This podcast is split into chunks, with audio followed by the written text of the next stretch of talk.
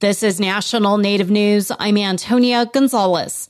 The Gros Ventre and Assiniboine tribes of north central Montana are closing in on a bipartisan deal to settle their water rights in Congress. The more than $1 billion policy comes after decades of negotiations and would close out a century of tribal water disputes in the state. Montana Public Radio's Austin Amestoy reports. Fort Belknap President Jeffrey Stiffarm told the committee of U.S. Senators Wednesday his community made great sacrifices to strike the deal. We succeeded, ceded a lot of land away that we wanted, that was rightfully ours, that was taken from us. We put that aside. We thought, you know, water is more important. The Fort Belknap Reservation is home to the Gros Ventre and Assiniboine tribes. It's the last of seven reservations in Montana without a water compact. More than a hundred years ago, the tribes were at the center of a 1908 U.S. Supreme Court ruling that found water rights were implied in tribal treaties.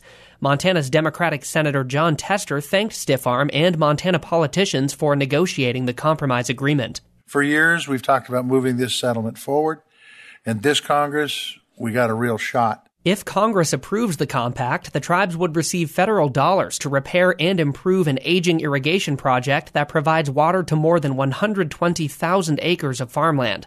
Montana Lieutenant Governor Kristen Juras told committee members her state's legislature passed the Fort Belknap Compact in 2001. And yes, President Stiffarm, it is after a century time to close this circle and grant this tribe the water rights that were intended for them. Committee Chair Senator Brian Schatz of Hawaii said lawmakers would work to pass the policy as expeditiously as possible. I'm Austin Amestoy.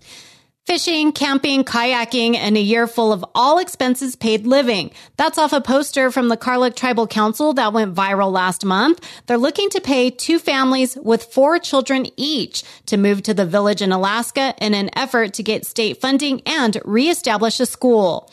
KMXT's Brian Venua has more. Within a week, between four and 5,000 people responded to the poster. Catherine Reft is the Karluk Tribal Council's secretary and treasurer.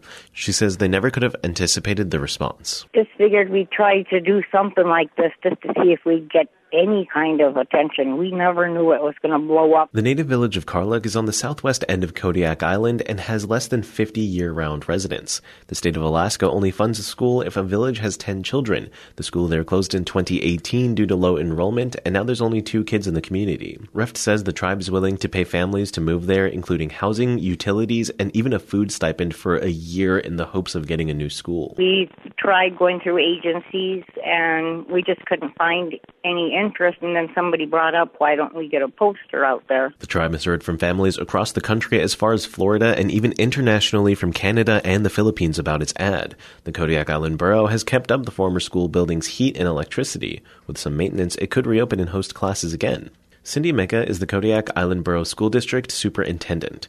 She says the district was caught off guard by the poster but is open to helping the village. If they make those 10 students, then, you know, we'll have to do something, but you know, at this point, it's going to be very difficult staffing it at this late of a date. KIBSD struggled to fill rural positions last year and faced huge budget cuts last month. Mika says she understands it's difficult for the community to grow without a school for their kids. The clock is ticking, though. The state counts student populations for schools in October. Reft, the tribe's secretary and treasurer, says they hope to bring new families soon. We're going to try to get families here before the end of August, before the school year. Have them settled in their house and ready for school. The Tribal Council will sort through applications in the next few weeks. I'm Brian Venua. And I'm Antonia Gonzalez.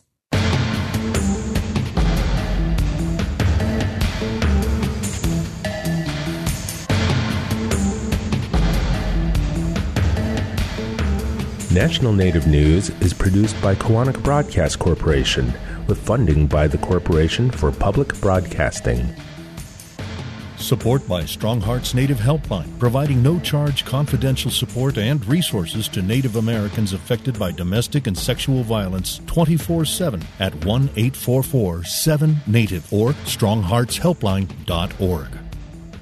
The second annual Nakotah LaRance Youth Hoop Dance Championship comes to Santa Fe's Museum of Indian Arts and Culture August 5th and 6th. Registration for native hoop dancers up to 26 years old open through August 3rd at lightningboyfoundation.com who support this show.